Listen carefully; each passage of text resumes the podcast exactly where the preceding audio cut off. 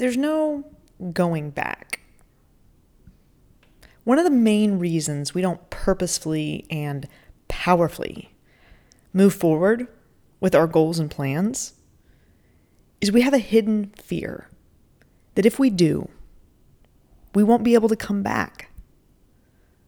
You know, if it doesn't work out, if we don't crush it like we thought we were going to, if success doesn't just envelop us from the get, we may not be able to come back to the safety of this moment, the way things are here, now. So basically, what ends up happening is we don't go out there because we're afraid we won't be able to get back here. Newsflash there's no coming back here. This ship is now sailing. Literally, right now, no matter what. This moment is fleeting. Look, it's already gone. You have now passed this particular point in time and space, and you will never see it again. You can try to hold on. You can kick and scream that you want things to stay the same.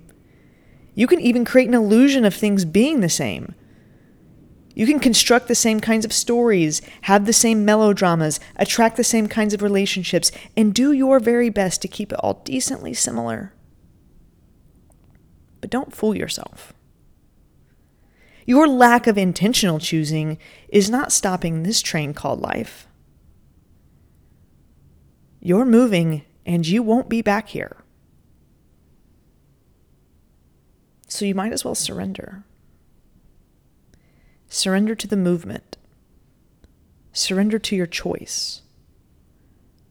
Where will you go now?